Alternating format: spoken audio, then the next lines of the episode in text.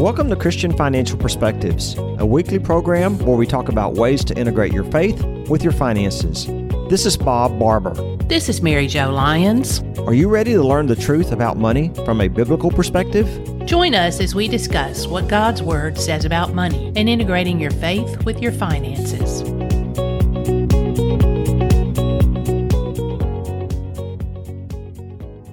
If it's your first time listening, welcome to the program. And if you're a returning listener, welcome back. 1 John 3. Dear children, let's not merely say that we love each other. Let us show the truth by our actions. Our actions will show that we belong to the truth. So we will be confident when we stand before God. Oh, those are great, Bob. Great scripture choices for today's episode. Bob, this week we have something really important to share with our listeners. And that's how to talk to the people we care about regarding money. Specifically in this week's show, we're going to talk about talking. Talking to your kids, talking to your parents, and talking to your spouse about financial issues. And that one in itself is a pretty meaty one, so I think we're going to make this a series, and we'll probably try to tackle that one next week. What do you think? I think it's great. Yeah, let's do a two-part series. Today, we'll share some ideas about talking to your kids and your parents. Now, wait a second. That's different, isn't it? Yeah, it is. Because you think about it, our generation, when I say, I'm giving away our age now a little bit. Like my mom is still alive and I've got my children, coming up too. So it's called the sandwich generation. And more, the sandwich generation is getting larger because we're living longer. Does that make sense? Oh, certainly. Yeah. This week, we're going to be talking about the kids and the parents. And next week, we're just going to talk about some ideas about talking with your spouse, which we know can be difficult because talking with your spouse can be the tough one. So we thought we'd devote an entire program to just having that money talk with your spouse. Sounds like fun. Well, we're going to try to make it more fun and really kind of set the stage of why it's so important. And we're calling these episodes All in the Family. So from experience counseling our clients, we know that money can separate families. But we also know that if there's one thing families want more than anything, it's harmony. But that does seem to be challenging. Some families, it's more challenging than others. And yet communicating with those we love the most can many times it's just incredibly hard. So Bob, do you think it's impossible to actually talk about money and maintain harmony? Well, I don't think it's impossible, but it can be done. And I think, it has to be done in a loving way and very carefully. I think we need to start off in prayer before you want to talk to your family about it. Open up that communication barrier and try to get that barrier out of the way. Mary Jo, really be led by the Holy Spirit and watch our tongue. Things that we might say that are hurtful. I was thinking about this, and when I was thinking about talking about this, I was thinking about James 3:9, and it says, with the tongue we can praise our Lord and Father, but with it we can also curse human beings who have been made in God's likeness. So we really need to be careful when we're discussing this to make sure that we're in harmony with our family, because family harmony is really what God wants. But it doesn't happen. It doesn't just come along easily many times for many people. So it may take some effort. But Mary Jo, you and I as trusted financial advisors, we're called upon to assist our clients with creating that legacy and help them talk openly about those financial issues. And we want to help them create a spiritual legacy, but we want to help them create that monetary money legacy for the family as well, if it's done in a wise way. I just feel like Mary Jo so much. We're also counselors. Nathaniel just said today in our office, he said, you need to get a major in psychology and a minor in finance to be. That is so true. Instead of the other way around. It's interesting that you say that's true because it really is. Yes, well said.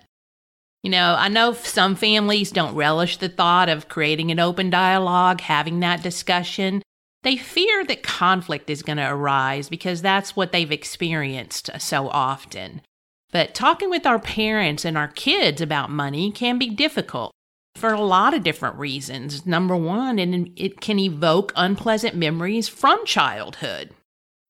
The thing that our own parents may not have had a healthy relationship with money, so they may have had too much or actually too little growing up. It wasn't talked about growing up. A lot of times it was just hush-hush. They never dealt with money openly. You know, I think the older generation is like that, especially those that grew up in the 30s and 40s. You don't discuss finances. You know, some parents want to shelter their kids from all the money concerns too, and that's not such a wise choice.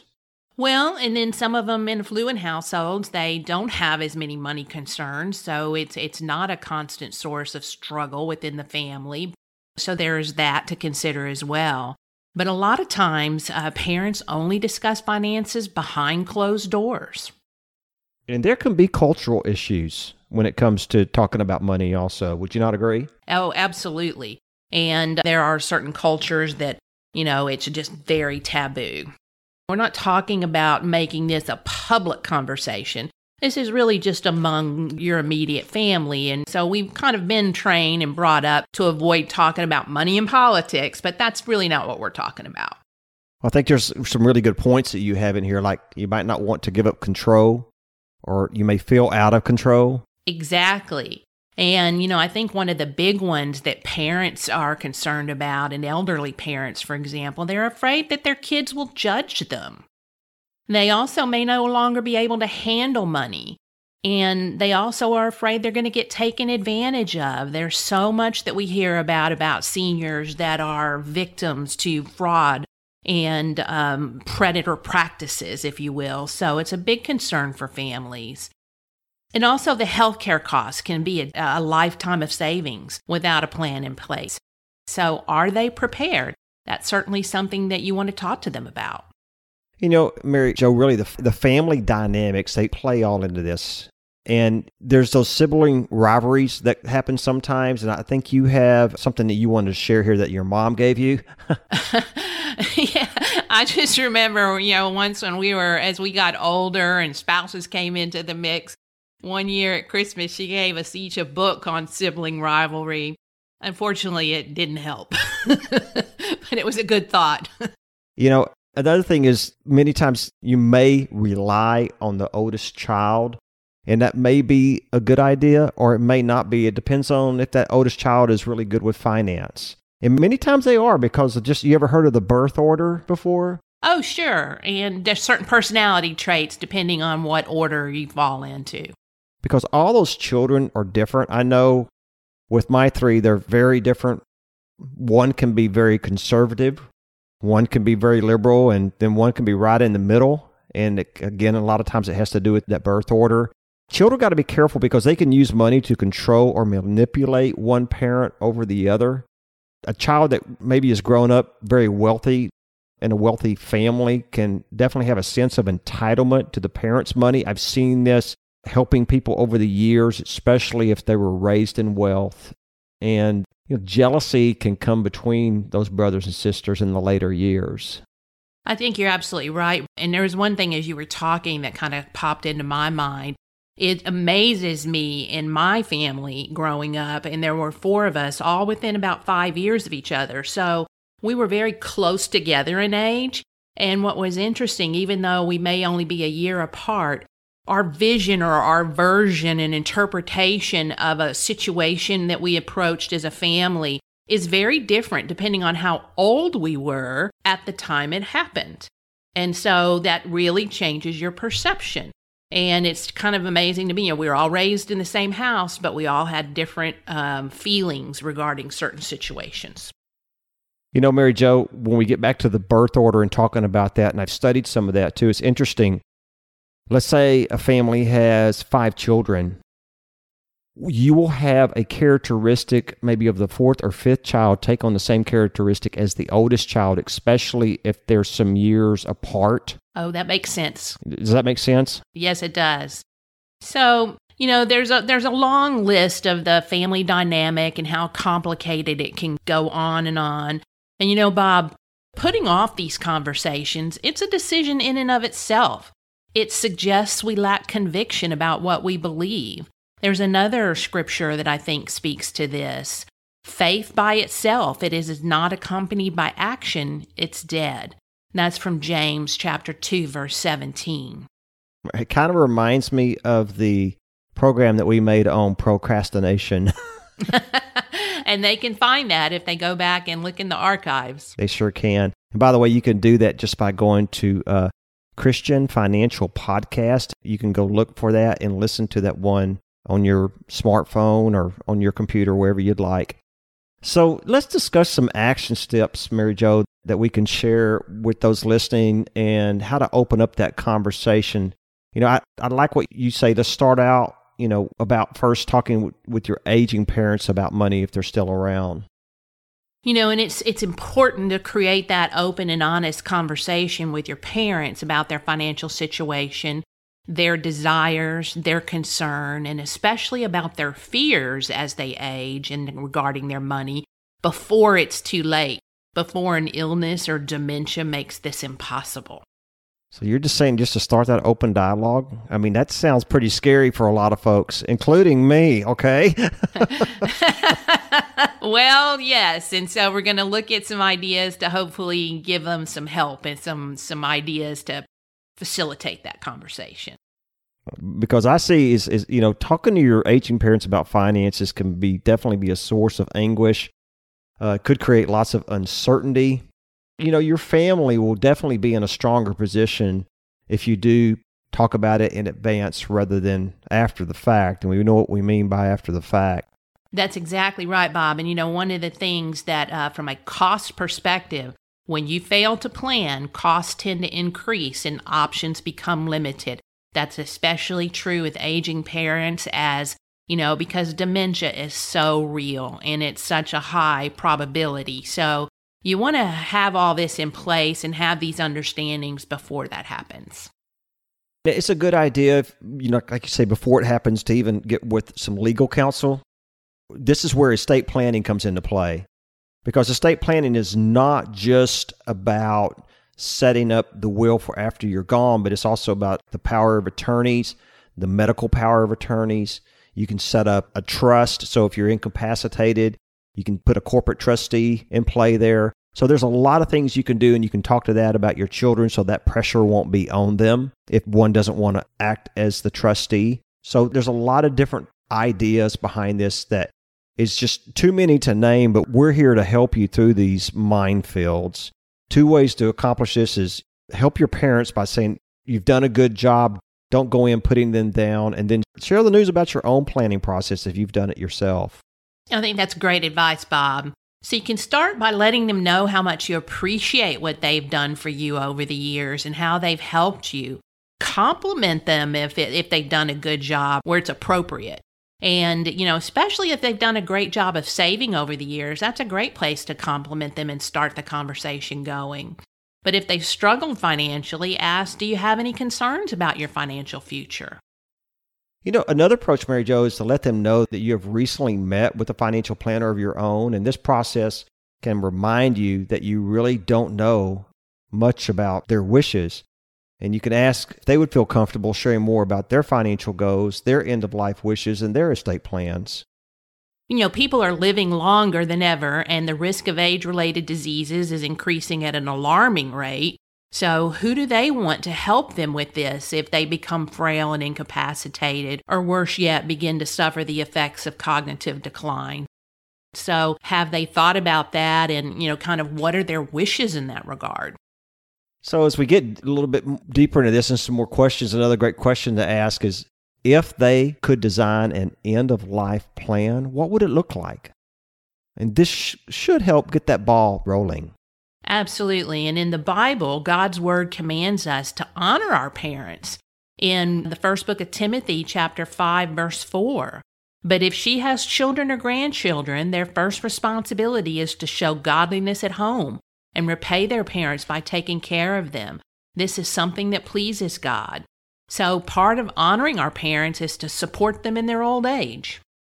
Just as it's important to talk to your aging parents about their financial situation, it's also just as equally important to include your own children in discussions about family finances. So if we're in the middle, we can share with both. Oh, absolutely. And another challenging discussion. Talking to your kids about money is another challenging discussion.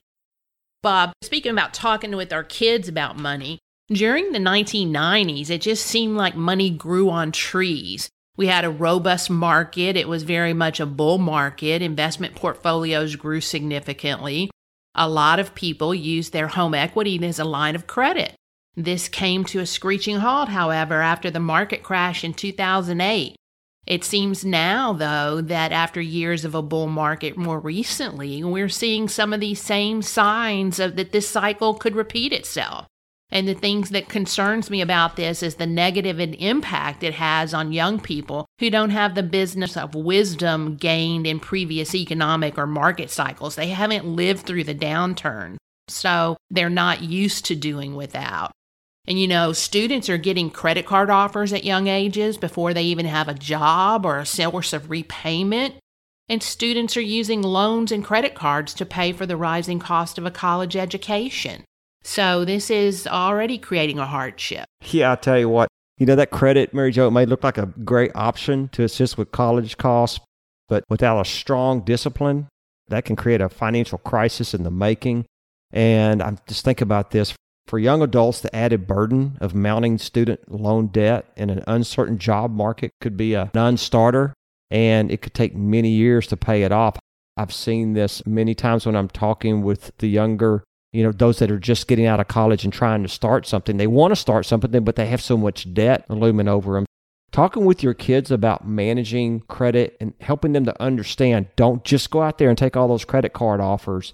It's really better to go cash if you can. And giving them the opportunity to do so while they're under your guidance is a great life lesson, because I'll tell you, we don't learn this in school. No, they sure don't. Financial illiteracy is rampant. Parents think their kids are getting the basics of personal finance in school, but this is just no longer the case.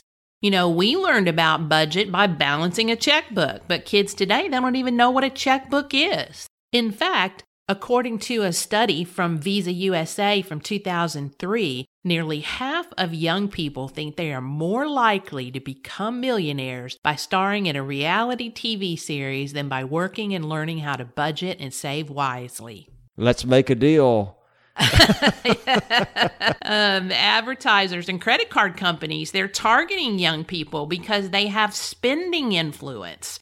I'm not even sure I know what that is, but social media is making this all just even worse. Oh, you know what it is. Come on. Yeah. When you're on the internet and you're going from site to site, it's all targeting you because it knows exactly what the last thing that you looked at. How if we go look up a vacation. Oh, yeah. To Florida, and the next 10 times we go on the internet, it's going to be advertising vacations to Florida for us. That's so true. Really, it's never too early to have that family discussion about budgeting. Bottom line, it's very necessary to have that. And we're not saying that you can't go buy some of the nicer things in life, but you really need to teach and be modeling it yourself and allow children that opportunity to even plan a budget.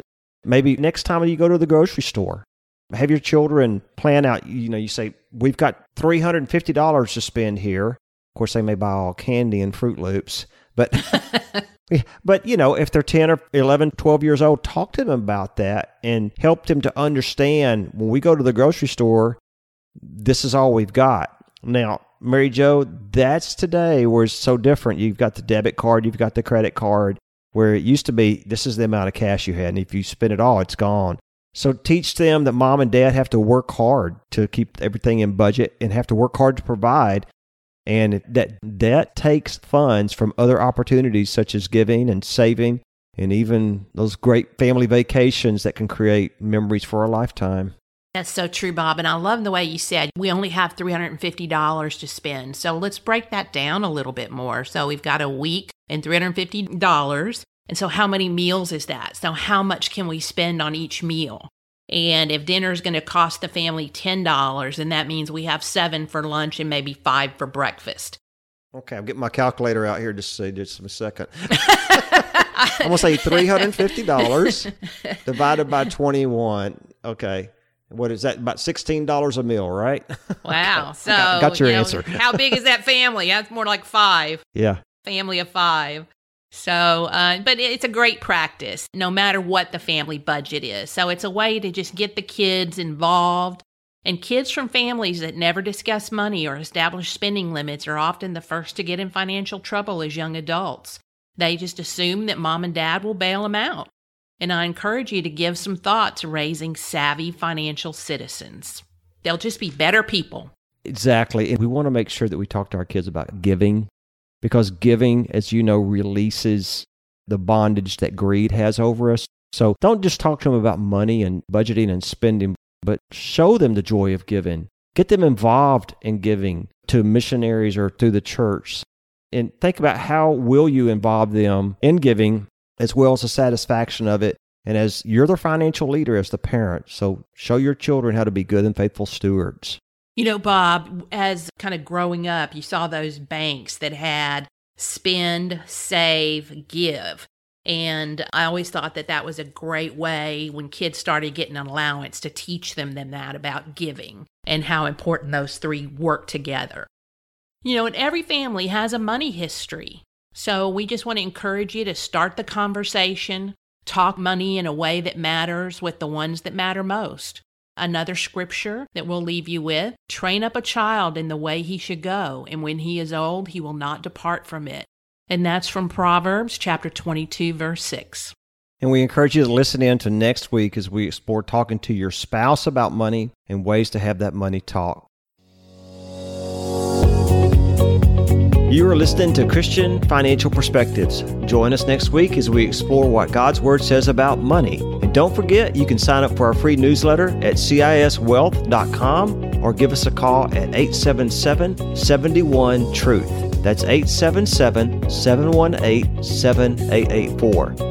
To make sure you don't miss any of our podcasts regarding the truth about money, be sure to subscribe to Christian Financial Perspectives at ChristianFinancialPodcast.com for free. If there are any specific topics you would like to hear more about, we'd love to hear from you. That's all for now. Until next week. Comments from today's show are for informational purposes only and not to be considered investment advice or recommendations to buy or sell any company that may have been mentioned or discussed. The opinions expressed are solely those of the host, Bob Barber and Mary Jo Lyons. Bob and Mary Jo do not provide tax advice and encourage you to seek guidance from a tax professional. Investment advisory services offered through Christian Investment Advisors, Inc., DBA CIS Wealth Management Group, a registered investment advisor.